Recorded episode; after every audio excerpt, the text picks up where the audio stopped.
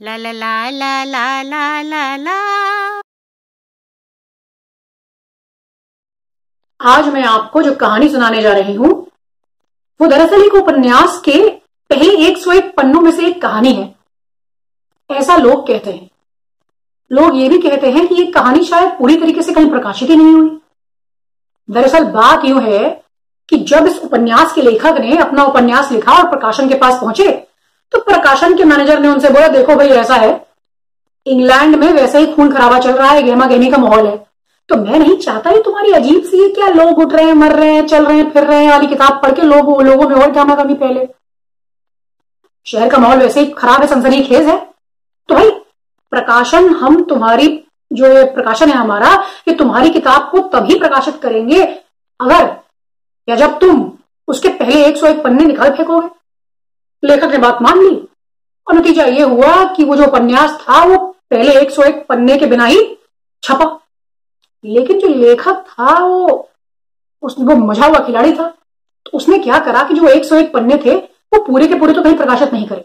मगर उनमें से कोई उपकथा, कोई कथा, कोई वाक्य इधर से तरोड़ मरोड़ के कहीं ऐसे का ऐसे ही जा जाके या तो उसने लोगों को सुना दिया अलग अलग शहरों में, देशों में, और या तो कई जगह छोटी छोटी लघु कहानियों के रूप में प्रकाशित कर दिया। कहा जाता है कि ये कहानी जो मैं आज आपको सुनाने जा रही हूँ, ये उन्हीं 101 पन्नों में से एक उपकथा है।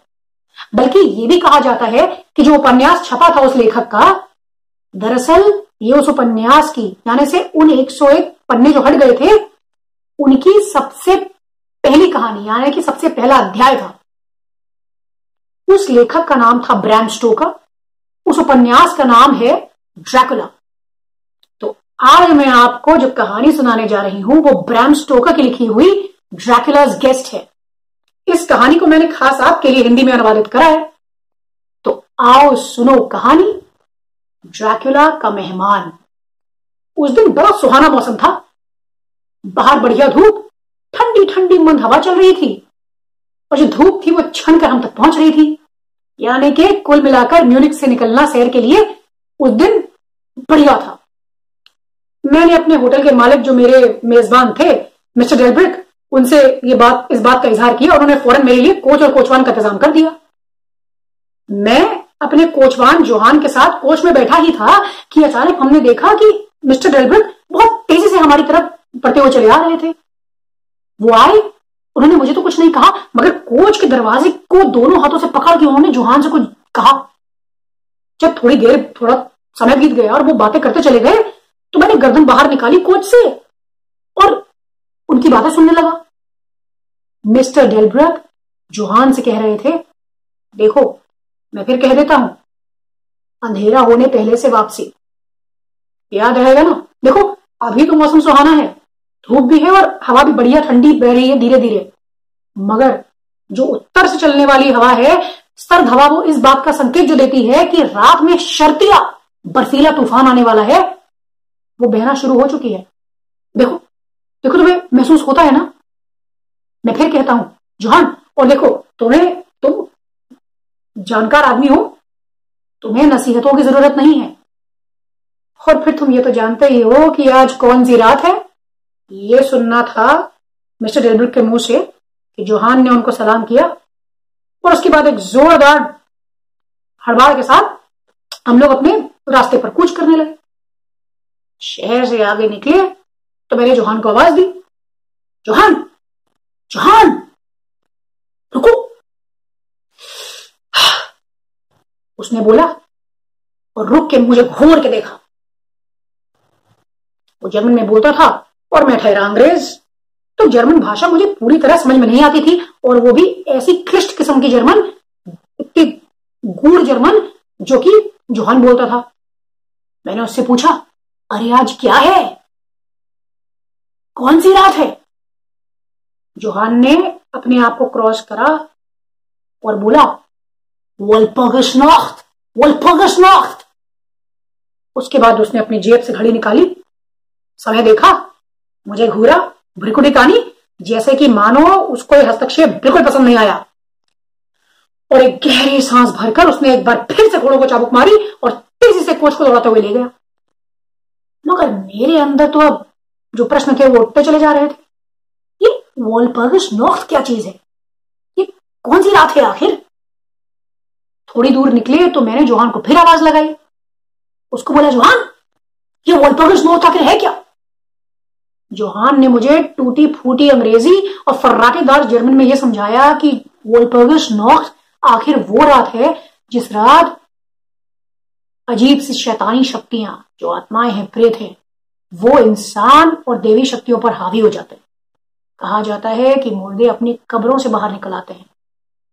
कुल मिलाकर इंसानों के चुपचाप घर में बैठने की रात है वोल्पर्गस नॉर्थ और एक बार फिर उसने तेज़ी से घोड़े दौड़ाने शुरू कर दिए। जिस सड़क पर हम जा रहे थे, वो बिल्कुल सुनसान सड़क थी। वहाँ पर दूर दूर तक कोई आबादी नहीं दिख रही थी। चारों तरफ़ जंगली जंगल और पेड़ों का झुरमुट बहुत सुहाना मौसम था और बहुत प्यारा रास्ता। सच कहूँ तो मुझे सफ़र में बड़ा आनंद आ रहा था। हम जा रहे थे कि अचानक मेरी जो नज़र है वो दगल से गुजरती हुई पगडंडी पर पड़ी।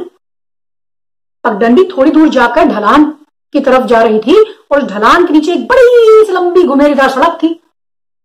मैंने उचक कर देखा वो पगडंडी वो घुमेरीदार सड़क वो ढलान, जैसे मानो मुझे अपनी ओर खींच रही हूँ।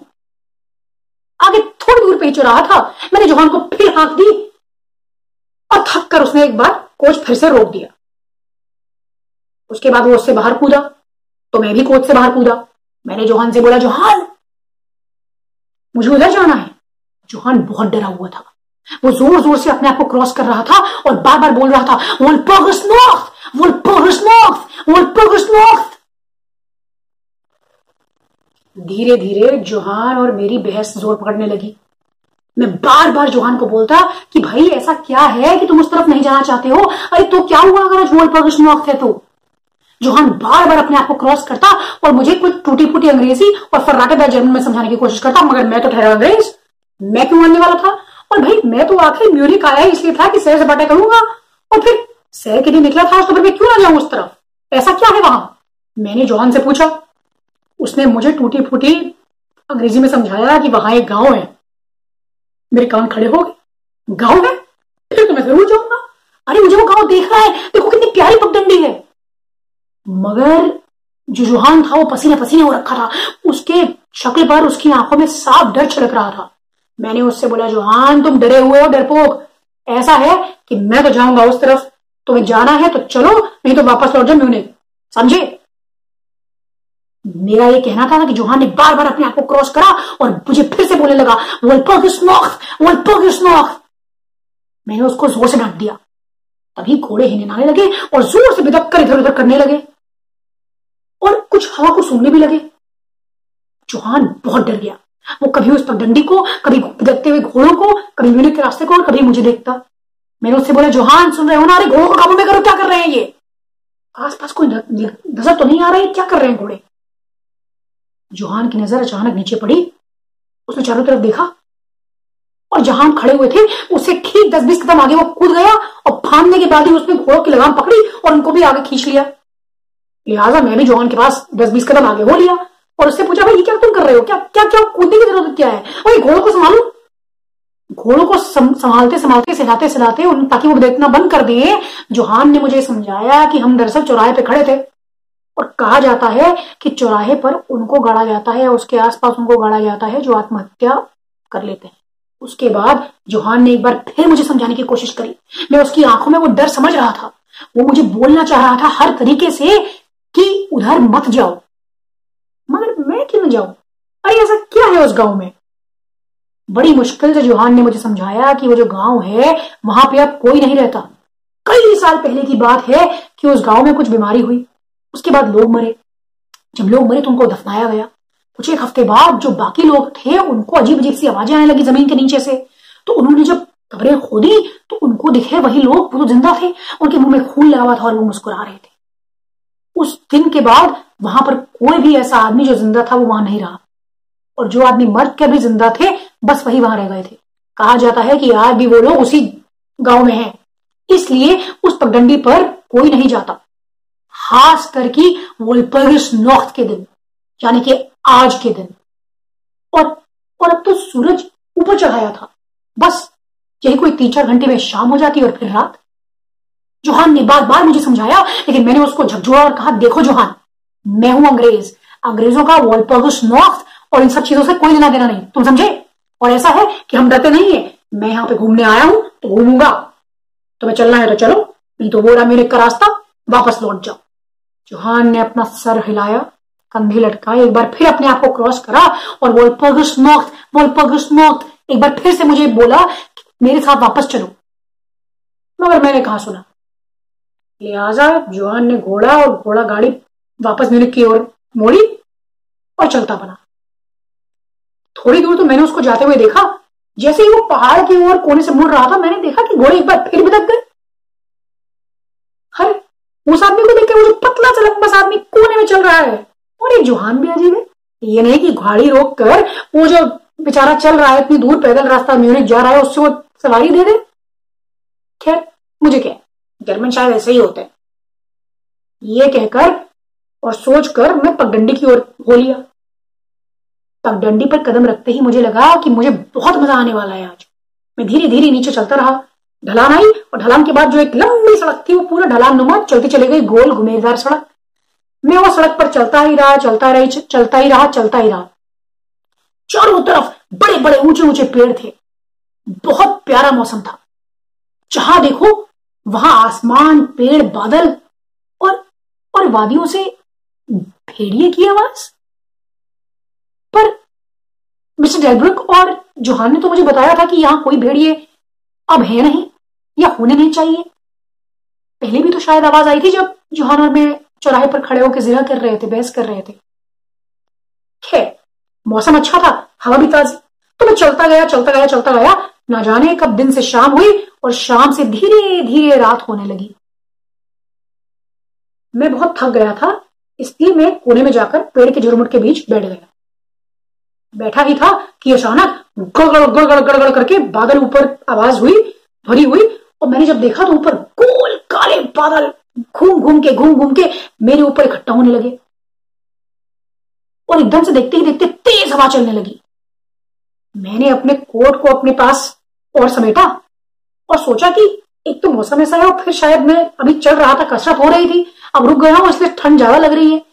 ये सोचकर मैं उठा और एक बार फिर आगे की ओर चल दिया, क्योंकि मैंने तो ठान लिया था, चाहे कुछ हो जाए, मुझे तो वो गाँव देखना ही था। मैं आगे चलता गया और यहाँ रात हो गई। अचानक एक बार फिर तेज हवा का झोंका आया और जोरदार बर्फबारी। बर्फबारी जो रुकने का नाम नहीं ले रही थी। और हवा जो साए साए कर सीटी बजाती हुई चल रही थी। बर्फ़ का भयंकर तूफ़ान। ठीक वैसा ही, जैसा कि मिस्टर डेलब्रुक ने आज सुबह जोहान को बताया था। अब ये बर्फीला तूफ़ान खत्म होने का नाम ही नहीं ले रहा था, थमने का नाम ही नहीं ले रहा था। जोरों की बिजली कड़क रही थी। गहरी रात हो गई थी, काली रात, और दूर दूर से वादियों से अनेक भेड़ियों के रोने की, बोलने की आवाज़ें आ रही थी। उस पेड़ के झुरमुट के बीच में पहली बार उस रात को मैं डरा, और मैंने अपने आप को कोसा कि क्यों मैंने जोहान की जो बात थी वो नहीं मानी। क्यों मैं उसके साथ वापस म्यूनिक नहीं लौटा? खैर, अब क्या हो सकता था? अचानक बर्फबारी तो रुक गई। मगर जो बिजली थी वो कड़कती चली जा रही थी और तेज हवा साई साई कर बह रही थी।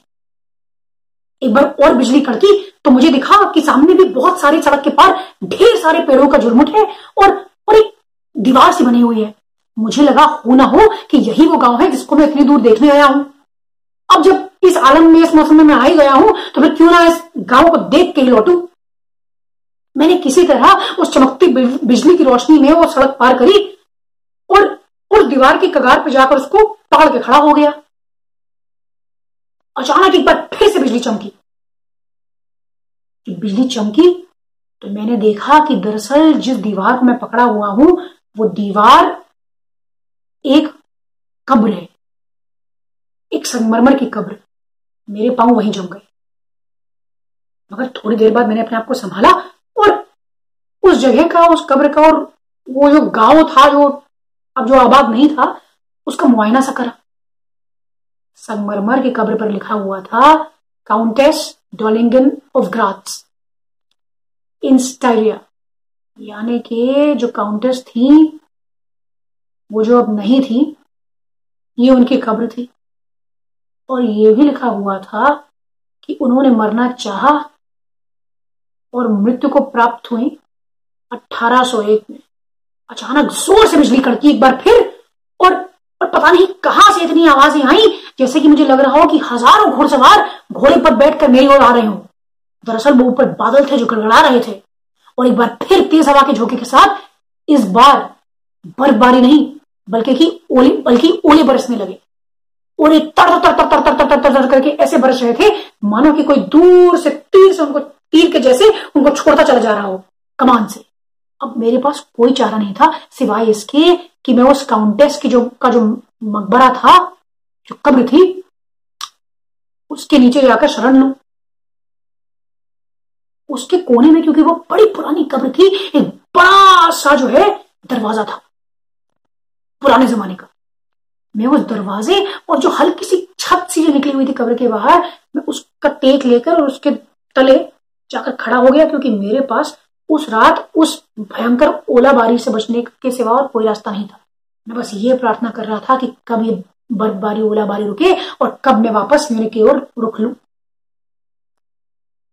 अभी पता नहीं क्या हुआ, झटका लगा, ज़ोर लगा कि हल्के से वो जो दरवाज़ा था वो खुल गया। वो खुला और मैंने हल्के से पीछे मुड़ के देखा तो उस पर एक तख्ता सा था और और उस पर एक स्त्री लेटी हुई थी, लाल कपड़ों में उसके होठों पे कुछ लाल लाल सा लगा हुआ था और उसके गाल बिल्कुल भरे हुए थे। अचानक पोट के बैठी। मुझे ऐसा लगा कि कोई कोई कोई अदृश्य शक्ति मुझे अंदर खींच रही हो और फिर एकदम से ऐसा लगा कि कि बड़ा सा हाथ आकर मुझे बाहर की ओर खींच रहा हो। कभी अंदर, कभी बाहर, तभी जोरों की बिजली कड़की और उस कमरे पर गिर पड़ी। यहाँ में उस अदृश्य शक्ति ने मुझे बाहर खींचा और बाहर पेड़ों के के पास गिरा दिया। ओलों ओलों की बारी के बीच में और और वो जो कब्र थी जिस पर ज़ोर की बिजली कड़की थी और वो जो स्त्री थी वो अचानक से ध्वस्त हो गए वो। और ज़ोर की चीख आई। उसके बाद क्या हुआ, मुझे नहीं पता। क्योंकि मैं बेहोश हो गया। मुझे तो यह भी नहीं पता कि मैं कब तक बेहोश पड़ा रहा। जब थोड़ा थोड़ा होश आया तो तो मैं कहीं ना कहीं यह सोच रहा था कि मैं ज़िंदा हूँ या मर चुका हूँ। कि कि मैं बुरा सपना देख रहा हूँ, कहाँ गया हूँ मैं? मैं हिलडुल नहीं पा रहा था, मैं चल नहीं पा रहा था। बस इतना पता था कि मैं सांस ले रहा हूँ। मेरा दिल धड़क रहा है। और और मेरी छाती के ऊपर कुछ भारी सा वज़न नुमा कुछ रखा हुआ है। मुझे पता नहीं था वो क्या है। वो हिलडुल नहीं रहा था, पर वो बहुत ही गर्म वज़न था। और और अचानक मुझे एहसास हुआ कि कि मेरी गर्दन पे किसी जानवर की सांस लेने और छोड़ने की आवाज़ आ रही थी धीरे धीरे, जैसे कोई सांस ले रहा हो और छोड़ रहा हो, ले रहा हो और छोड़ रहा हो। और और क्या वो वो भेड़िया, वो वो जानवर, वो जो भी था, क्या वो मेरी गर्दन को अपनी नुकीली जीप से चाट रहा है? सच बोलूँ तो मेरा दिल दहल गया। कुछ देर तो मैं वैसा ही चित्त पड़ा रहा, होश में आने के बाद भी। वो जानवर जो है, वो भाप गया कि मैं अब होश में आ चुका हूँ। जैसे ही मैंने थोड़ी सी गतिविधि करी, अपनी पलकें हल्की से खोल के देखी कि वो आखिर है क्या, मुझे दिखा एक भेड़िया। बहुत ही भयानक था उसके नुकीले पहने दांत थे और लाल आँखें थी। वो लगातार मेरी गर्दन को चाट रहा था। और उसकी जो पैनी नुकीली चुभीली जो जीप थी, वो मेरी गर्दन को काट जैसे रही थी। मैं बहुत डर गया। मुझे लगा, अगले ही पल वो मुझे खा जाएगा। भेड़ियों को मेरे उठने का आभास हुआ, मगर उसने कुछ नहीं किया। उसने मुझे देखा और चुपचाप वहीं बैठा रहा। आसपास कई भेड़िए बोल रहे थे और उन भेड़ियों का जवाब दे के, देने के लिए ये भेड़िया भी बोलता चला जा रहा था। तभी दूर से पेड़ों के झुरमुट के बीच में से घुड़सवारों की और लोगों के हाकने की आवाज़ें आई। उनको सुन, सुनकर ही जो भेड़िया जो मेरे ऊपर बैठा हुआ था वो सचेत हो गया। तभी एक गोली दागी गई किसी ने किसी ने गोली दागी जो कि मेरे सर सर के ऊपर से उड़ती हुई गई। मेरी जान बार बार बची मगर जो भेड़िया था वो अब सतर्क था। वहाँ से उठा और नौ दो ग्यारह हो गया। दरअसल कई घुड़सवार तेज़ी से मेरी ओर बढ़ते चले आ रहे थे उस मकबरे की ओर बढ़ते चले आ रहे थे। उनमें से कुछ तो उस भेड़े के पीछे भाग गए और कुछ ने मुझे आकर देखा। उस समय मैं दोबारा बेहोशी की हालत में जा रहा था। वो लोग बोल रहे थे कि क्या ये ज़िंदा है कि मर गया है? ये ये इसकी साँसें चल रही हैं क्या? कोई मेरे सीने पर अपना कान रखकर सुन रहा था। अरे इसका दिल धड़क रहा है भाई ज़िंदा है ज़िंदा है। मैं उस आधी बेहोशी की हालत में उनकी बातें सुन रहा था, सुन पा रहा था। वो बोल रहे थे, अरे और वो कहाँ गया? क्या? अरे अरे, वो कहाँ है? वो कुत्ता। उनमें से एक ने बोला, वो कुत्ता नहीं, भेड़िया था। तीसरा बोला, भेड़िया नहीं, वो वो था वो। जैसे कि तुम नहीं जानते? वो आपस में कुछ बहस कर रहे थे। कोई कहता वो कुत्ता था, कोई कहता भेड़िया, कोई कहता भेड़िया और पता नहीं। मैं तो बेहोशी की, आधी बेहोशी की हालत में पड़ा हुआ था। उनमें से जो सार्जन था, उसने रोबीली आवाज़ में बोला, देखो, ऐसा है कि इसमें जान है, इसको वापस डालो जो अपनी जो कोच है उसमें और इनको वापस सीधे म्यूनिक ले चलो। जो श्रीमान डेल, डेलब्रिक है, उनके पास ले जाना है इनको, आदेश है।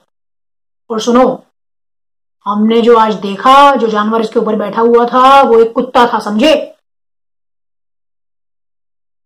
दूसरा बोला, मगर साजंट ये आप भी जानते हो मैं भी वो कुत्ता नहीं था, वो भेड़िया था।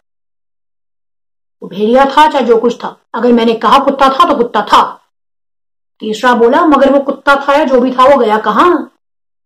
साजंत ने बोला, तुम भी जानते हो और मैं भी जानता हूँ। तमाम कब्रें आज की रात खाली पड़ी हैं। जो उसकी थी, वो वहीं जाकर सो गया होगा। उसके बाद सभी सैनिक मुझे वापस लेकर म्यूनिक की ओर बढ़ चले। रास्ते में वो कोच में बैठ के बातें कर रहे थे कुछ तो। बाकी सब घोड़ों से पीछे हमारा आ रहे थे।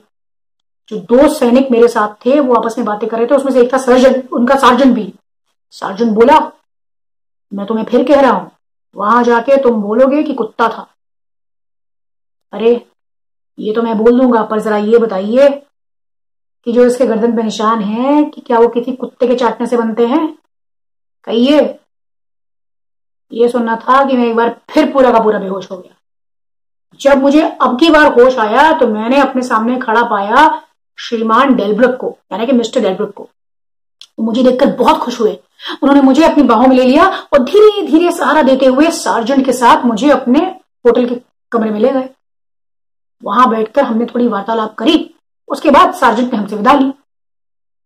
मिस्टर डेलब्रिक से मैंने पूछा कि ये बताइए जनाब, कि आपने मेरे लिए इतनी बड़ी सर्च पार्टी जो खोजने के लिए मुझे भेज कैसे दी? वो भी फौजी। मिस्टर डेलब्रुक बोले, अरे, इसमें, देखिए, मैं आपका मेजबान हूँ, यहाँ पे मेरा फ़र्ज़ है आपकी सुरक्षा का दायित्व तो जो है वो मुझ पर है। मैंने बोला हाँ पर आपको पता कैसे चला कि मुझे कुछ हो गया है या हो सकता है या मैं खतरे में हूँ? कि आपने फौज भेज दी? मिस्टर डेलब्रिक बोले, इसमें कौन सी बात है? भाई, मैंने जोहान को देखा, वो लौट रहा था, उसने मुझे बताया कि आप कहीं इधर निकल गए हैं टहलने, और जोहान के तो जो कोच था, उसके तो घोड़े भी बेदक कर आग गए थे। तो इसलिए मैंने देर नहीं करी। वैसे, सच बोलू तो मिस्टर डेलब्रिक आगे बोले दरअसल, जोहान के पहुँचने के पहले ही मेरे पास एक संदेश वाहक आया था। वो काउंट का संदेश लेकर आया था। ये लीजिए, खुद पढ़ लीजिए। आपको बचाने का पूरा श्रेय काउंट को जाता है। मैंने वो जो संदेश था, टेलीग्राम था, वो अपने हाथों में लिया और पढ़ना शुरू करा। उस पर लिखा हुआ था, प्यारे मिस्टर डेलब्रिक, मेरा जो मेहमान है, वो मेरे पास आने से पहले आपके पास आया यानी कि आपका मेहमान है? मैं आपसे ये गुजारिश करता हूँ कि आप उसका रख रखाव रखाव और उसकी सुरक्षा का पूरा ख्याल रखें। वो अंग्रेज़ आदमी है। अब इंग्लैंड से आया है इंसान, यहाँ पे टहलता रहता है, थोड़ा वो इधर उधर चहलकदमी करता है। अगर आपको थोड़ा सा भी शक हो कि वो कहीं गायब हो गया है या हो सकता है या उसको कोई खतरा हो सकता है, आप बिना कुछ सोचे फ़ौरन बड़ी से बड़ी कोशिश करिए उसको बचा के लाने की, वो जहाँ भी हो। और उसको ढूंढिए ताकि वो वापस आपके पास सुरक्षित आ जाए। आपके तत्पर व्यवहार का जो जवाब है, वो मैं अथा और अपार धन से दूँगा और स्नेह से भी। आपका काउंट ड्रैकुला। मैंने एक खत पढ़ा, टेलीग्राम, और एक बार फिर घश खाकर गिरने वाला था। घश खाकर गिर ही जाता, अगर मिस्टर डेलब्रिक मुझे दोबारा ना पकड़ते सच कहूँ तो मैं ये सोच रहा था कि जो मेरे होने वाले मेजबान है ट्रांसिल्वेनिया में, वो दैवीय शक्ति है या दानवीय शक्ति? ये तो मैं जान चुका था कि मुझे आज मौत के मुँह से किसी शक्ति ने बचाया है। और ये भी जान चुका था कि उस शक्ति का हाथ मुझ पर है। बस, जानना भरता तो ये